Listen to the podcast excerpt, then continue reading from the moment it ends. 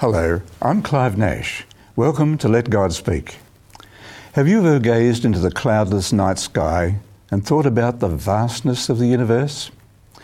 Some think that this planet of ours is just an insignificant speck. Human beings don't matter at all. But life does have meaning and purpose. It has value to God. God became man in Jesus Christ. As one author has expressed it, the one whose creation is measured in light years shrank into someone measured in feet and inches. Jesus died to bring eternal life to all who believe in him. In this episode, we will discuss the new covenant life. So come with me as we begin.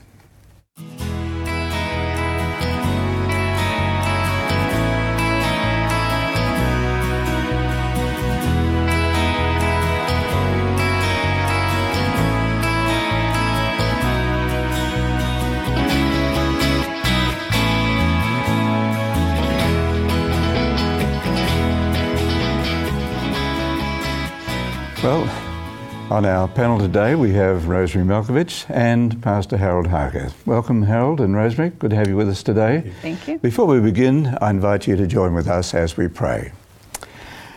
Our loving Father in heaven, we thank you that you are our guide in all things that matter in life, whether it be to do with here and now or to do with eternity. And we pray that you'll bless us as we discuss today, and may your Holy Spirit guide us, we pray in Jesus' name. Amen. Amen. Amen. Well, I'd like to begin by inviting you to join me in reading in uh, John's Gospel, and I'm going to turn to the 10th chapter and the 10th verse, a nice, easy reference to remember, John 10 10. Uh, Jesus speaks here about the, the thief who comes to, uh, to break in and destroy and to steal. But then he goes on to say in the second half of the verse, I have come that they might have life and that they might have it more abundantly. Rosemary, in the introduction, I mentioned the, the promise of eternal life, and sometimes we tend to think of that as being, you know, far off. But uh, are there benefits to life here and now for, for the Christian? Most certainly, because um, Jesus is not just talking about the future, he's talking uh, about the present. He came to give us more abundant life now. When you know Jesus as your Saviour, life has meaning, there's a purpose for it. Um, you end up having um, an inner peace, you have a change in your character, your motives, your desires. All those attitudes, they all change, and you don't have a fear of death. Uh, some people say even if there was no eternal life, you know, it's it's better to be a Christian anyway. Yes, I think so. because of pleasant benefits. Uh, and Harold, most people want to be happy uh, and to be contented. Uh, is there enjoyment in being a Christian? Obviously, there has to be. Let me read 1 John 1 4. And these things we write to you that your joy may be full. If it's going to be full, there's going to be a lot of joy and happiness. Let me talk about joy and happiness for a moment. Joy is usually something that's inner, inside us. That we know who we are, where we are, who's in charge. We know that God's there. Happiness usually comes about from external things. We've had a great meal, or a good game of golf, or something like gardens flowering well. Hmm. And that's momentary often, but hmm. joy lasts and it's strong. It's inner joy. And hmm. God wants that to be full. Okay. Uh, and Rosemary, in that text that Harold just, just read, it talks there, it says, and these things we write to you.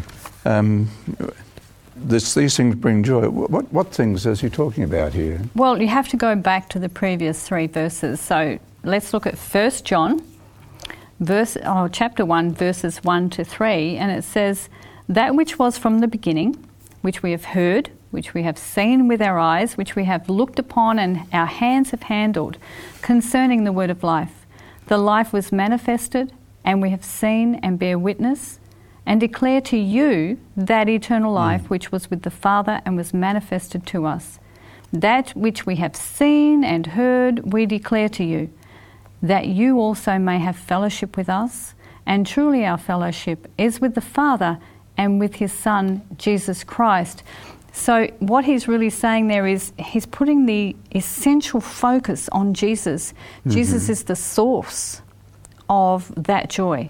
And without Jesus, you cannot have that inner peace and joy that comes from knowing Him.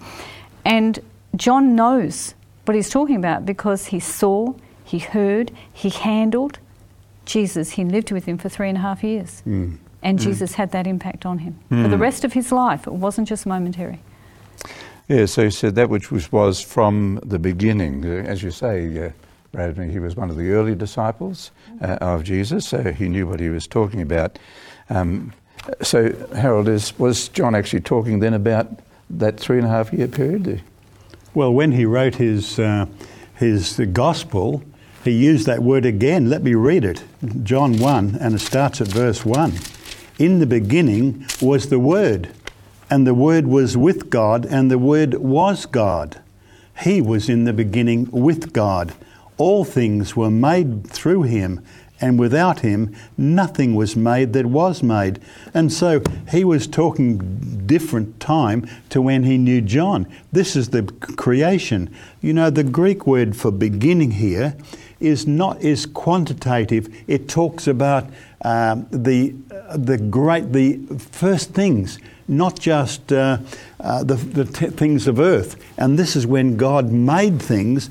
One author, Fritz Rienecker, said the beginning here could refer to the beginning of creation, or better, beginning in the absolute sense and emphasizes the pre existence and the divine character of God. Mm. So, uh, this, is, um, this is no flimsy basis for joy, is it? Uh, uh, uh, Rosemary, can we, can we be sure of this joy? Can we share it?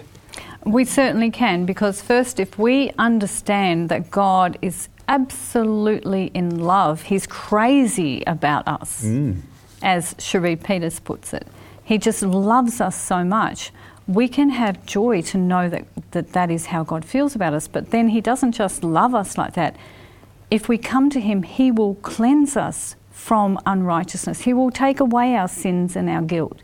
The he will yeah. take them from us, and we no longer have to worry about them. He will empower us to overcome sin. So the joy is something that we can then share with others because God has done this for us. We want other people to have that joy too. Mm. Yeah, and as you say, a lot of people have this burden of guilt, don't they? And to know that we're Oh, forgiven, you know, it's destroy a wonderful release uh, for us. Um, a, a human tendency, Harold, though, is for, for some people to, to justify themselves, isn't it? You know, We all do that. yeah. Adam and Eve did it. They sure did. But you know, let me read you what Paul wrote in Romans 3 All have sinned and fall short of the glory of God. We're all guilty. Now, we may not have been as bad as a murderer or something else, but we're all sinners and we don't like to admit it. And so we tend to justify ourselves and look at ourselves as better than others. okay. So what's what's the answer then, Rosemary, to this idea that we're all sinners? Well, okay then. Let's first of all um, look at Romans 8, verse 1. It says, There is therefore now no condemnation Amen. to those who are in Christ Jesus, who do not walk according to the flesh, but according to the Spirit. In other words, they don't work, walk in their carnal um, behaviour, in their bad behaviour. They now walk according to the power of the Holy Spirit in them. And we'll also go on to Matthew 26 and verse 28, because that also explains what we're talking about. It says in Matthew 26 28, For this is my blood of the new covenant, which is shed for many for the remission of sins. Now, that's what Jesus said. God takes away our sin and we no longer have the guilt, as I said before. But this is the new covenant. Jesus became God's lamb so that he could take away the sins of hmm. the world. The lambs and the other animals that were sacrificed all those years before could not actually take away the sins. They were to point to the true lamb that was mm-hmm. coming. That true lamb was Jesus. Through Jesus, we can have that remission of sins, no more condemnation before God. Right.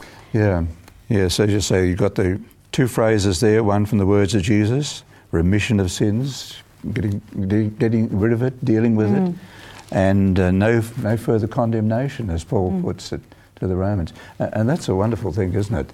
Well, you know. that's where your source of joy can come. And uh, you know, Jesus has paid the price for our salvation. We, we don't need to earn it ourselves. Mhm. All we just need to do is ask for forgiveness, and, and He gives it to us.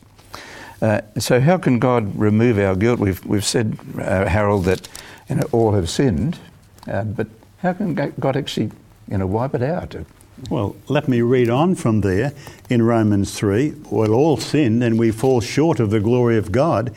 But then it tells us how we can do that being justified freely by His grace.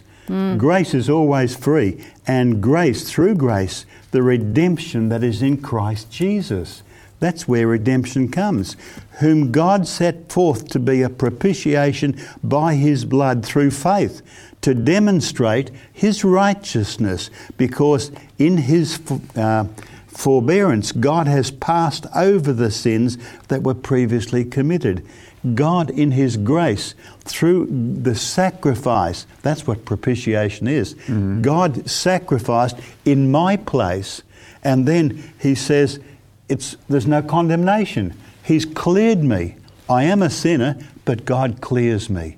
Isn't that great? Mm. It's kind of like a forensic thing, isn't it? It is. Uh, we're declared to be innocent, and just as though we had never sinned. It's- God no longer sees us as a sinner. He sees us as a saint when we give our lives to Him and let Him forgive us. Hmm. Let he me- wants to do it. Right, let me read on in Romans 5. Therefore, having been justified by faith, we have peace with God through our Lord Jesus Christ. To have peace, it can only come from believing in Jesus. Hmm. And so, if the devil or even our own conscience wants to condemn us, we should um, do what Jesus did quote scripture. Yes. And here we are, forgiven, and there's no condemnation. We're clear in Jesus. Yes, and there's a lovely text over in First John too, isn't there, uh, There is. uh, Harold? I, I think uh, I suggested that you, you share that one with okay, us. let me do that. Verse 9. And this is a great promise. First John one verse nine. If we confess our sins, he is faithful and just to forgive us our sins and to cleanse us from all unrighteousness. He is faithful and he will cleanse us. It doesn't matter what the sin is, he cleanses us from all unrighteousness. So let's confess and have belief in him. Hmm. Hmm. One of the other uh, benefits of uh, a life dedicated to God is having a change of heart. Um, I'd like to read what Jeremiah has to say about this back in the Old Testament, and Jeremiah chapter uh, 31, and uh, starting at verse 31. And Jeremiah says, Behold, the days are coming, says the Lord, when I will make a new covenant with the house of Israel. A new covenant or a new agreement. Um, and with the house of Judah, so both houses, Israel and Judah, not according to the covenant that I made with their fathers in the day that I took them by the hand to lead them out of the land of Egypt, my covenant, which they broke, though I was a husband to them, says the Lord. But this is the covenant that I will make with the house of Israel after those days, says the Lord. And this is important to, to hear what God says here. I will put my law, whereabouts? In their heart. In their minds and write it their on their hearts. And I will be their God, and they shall be my people. No more shall every man teach his neighbour and every man his brother, saying, Know the Lord, for they shall all know me, from the least of them to the greatest of them, says the Lord. For I will forgive their iniquity, and their sin I will remember no more. So, so what does this writing on the heart really mean, Rosemary? Well, let's look at Ezekiel chapter 11, verses 19 and 20, because this will help us to understand as well. It says, Then I will give them one heart, and I will put a new spirit within them, and take the stony heart out of their flesh, and give them a heart of flesh, that they may walk in my statutes, and keep my judgments, and do them. And they shall be my people, and I will be their God. When we accept Jesus as our Saviour, God writes His law in our heart. He gives us a new heart. Jesus talked about in, in John 3 the new birth. Mm-hmm. We hmm. need to have a new birth. We've had a fleshy birth, our physical birth, but we need to have a spiritual birth. And when we do that, God makes us new people from within. Mm-hmm. And He gives us a new heart where we love to do His will. We're not obligated. We don't do it to, to earn brownie points. We don't do it because we have to do it. We do it because now we have a love and a joy in doing what God wants and in following His commandments. And we begin to understand why. Hmm. Yeah, this is the heart transplant we all need, isn't it? It is. sure We is. all do Um, need it. Uh, uh, this is this mysterious idea, Harold. I think you know having Jesus in our hearts, isn't it?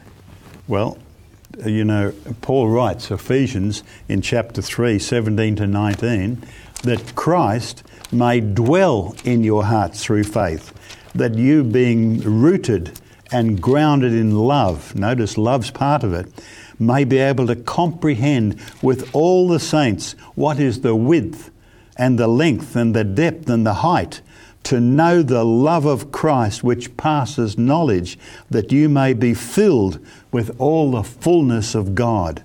You know, this word dwell means to settle in, to stay. It's something permanent. It stays there. We might have ups and downs, but if you, we talk about people having a change of heart, and there is. We have this peace, this love of God that stabilizes us.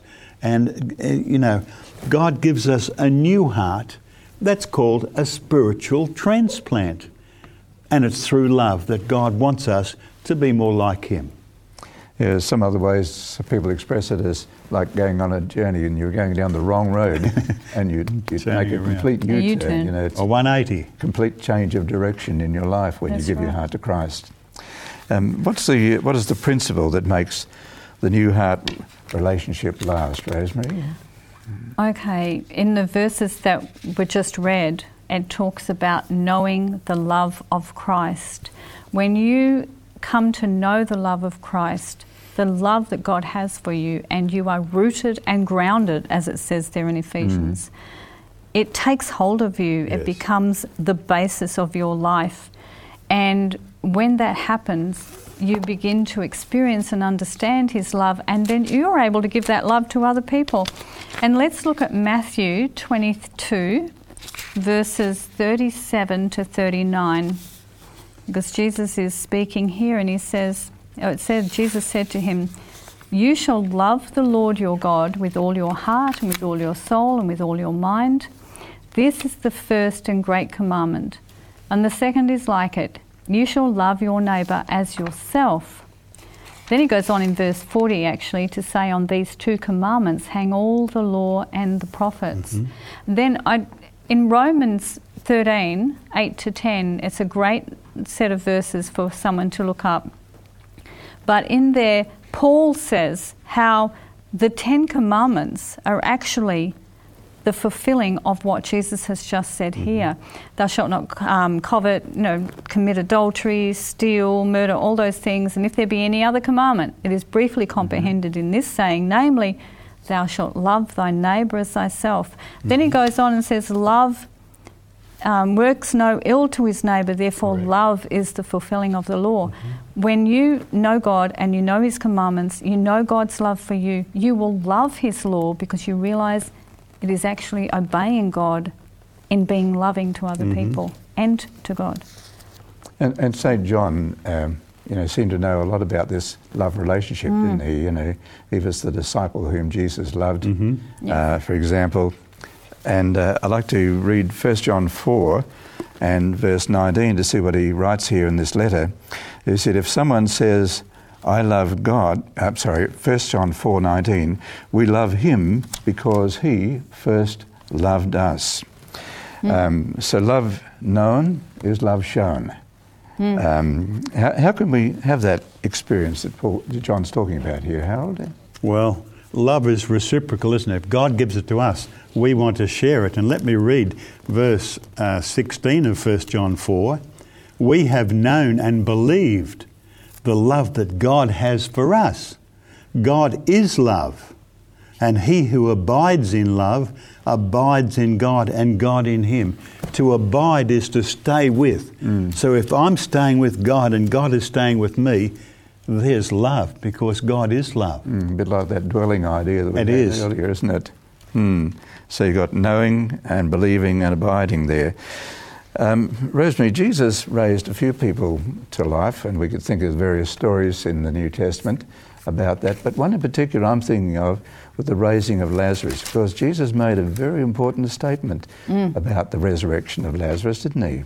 Yes, he did. And um, we'll look at John 11, 25 to 26. In John 11, 25 to 26, Jesus said to Martha, Jesus said to her, I am the resurrection and the life. He who believes in me, though he may die, he shall live. Hmm. And whoever lives and believes in me shall never die. Do you believe this? Mm-hmm. He asked her. So Jesus is the resurrection. It's because of knowing Jesus that we will rise one day. Those who who have died believing in Jesus, they will come back to mm-hmm. life when he returns. Mm-hmm. And those who are still alive who believe in Jesus will be caught up together with him in the air. Mm-hmm. Amen. But what about the here and now, Harold? What, what does Jesus promise for, for today? Well, as you mentioned the beginning, let me read John 10 and verse 10. It says, The thief does not come except to steal and to kill and to destroy. I, this is Jesus talking, I have come that they may have life and have it more abundantly. And so it's not just a little measure, He wants our joy and our life to be full of this love that He has.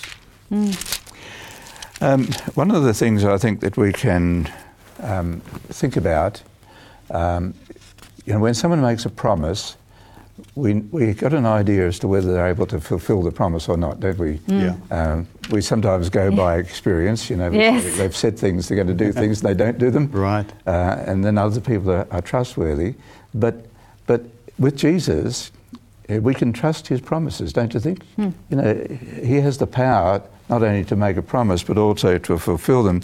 Um, I'd like to read John chapter uh, six and verse fifty-four, where He says here, "Whoever eats my flesh and drinks my blood has eternal life."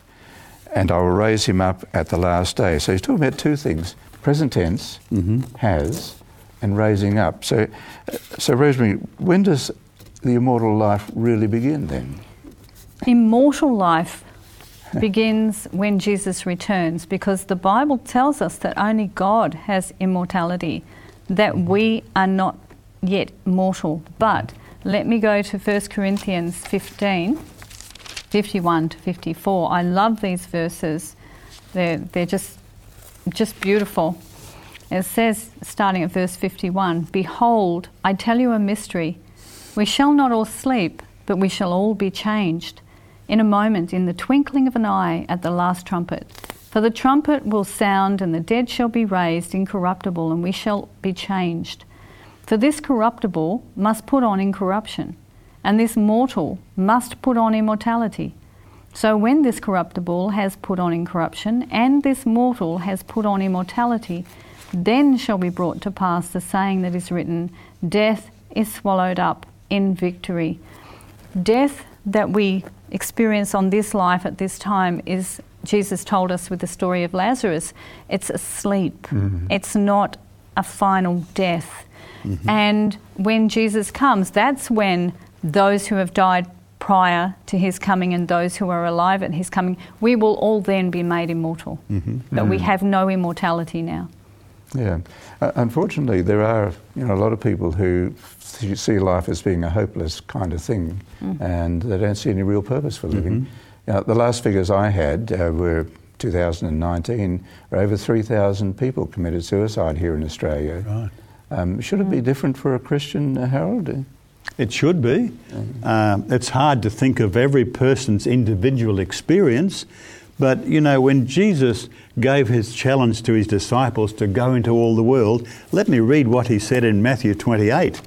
He said, Go therefore and make disciples of all nations. So that's to everyone in the world. And then he says, uh, I am with you always, even to the end of the age.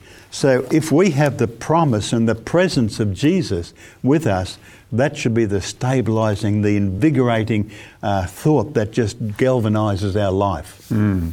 Yeah, the promise of his presence. Amen. Yeah. What else do you see in the Great Commission here, Rosemary? Yeah. Um, one of the things is that Jesus wants us to share what he has done for us, Yeah. Um, to encourage other people to believe in him as well. Because we all need to know Jesus, we all need to know him as our Saviour. And so that's what he's telling us to do there in the Great Commission Go ye therefore and teach all nations, spread the gospel. Mm. I, like the invitation that's found in Matthew 11, uh, verses 28 and 29, where Jesus says, Come to me, all you who labour and are heavy laden, and I will give you rest. Take my yoke upon you. He's talking agricultural terms here. Take my yoke upon you and learn from me, for I'm gentle and lowly in heart, and you will find rest for your souls. Uh, how encouraging is that, Harold? Well, if you have that promise, that invitation, come. And Jesus is always saying, come, and you'll have rest. And so, if we want rest and we accept the invitation, there it is. The greatest sinner has a greater Saviour in Jesus Christ. That's why his yoke is easy, because he's forgiven and given us that life. Uh, That's the answer. Yeah. Come, come. Uh, I remember when you and I were in Bedford in England, um, and I'm going to show a picture here uh, of Pilgrim from Pilgrim's Progress. When he came to the foot of the cross, the burden that he was carrying on his back just down. rolled away. Uh, can that still happen today, Rosemary? It's a, it's a really powerful demon, uh, no, well, picture, um, not just the stained glass, but just the, the actual idea of it. It's a powerful idea of what happens when you know Jesus is your Saviour, because all your, your guilt, all your, your sin and things, they do roll off your back. Literally, you can, you can feel that, that change. Amen. And Jesus does that for us when we come to the foot of the cross, like, yeah. like in that picture. Yeah, It's an experience that we should all have. We can all have it. The people who are watching at home, they can also have that experience. Well, thank you, Rosemary. Thank you, John, uh, Harold, for your for your thoughts today. You know, uh, that brings us to the end of this series on the promise, God's everlasting covenant. Uh, next time, we'll begin a new series of panel discussions under the heading "Resting in Christ." Meanwhile, I invite you to believe in the covenant promises of a loving God and the assurance of eternal life through faith in Jesus Christ. Well, we're glad you joined us on Let God Speak. Remember, all past programs plus teachers' notes are available on our website, 3abnaustralia.org.au, and you can email us on lgs at 3abnaustralia.org.au. Join us again next time. Until then, God bless.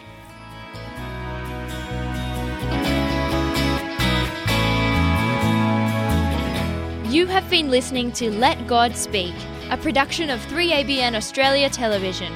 To catch up on past programs, please visit 3abnaustralia.org.au. Call us in Australia on 02 4973 3456 or email radio at 3abnaustralia.org.au. We'd love to hear from you.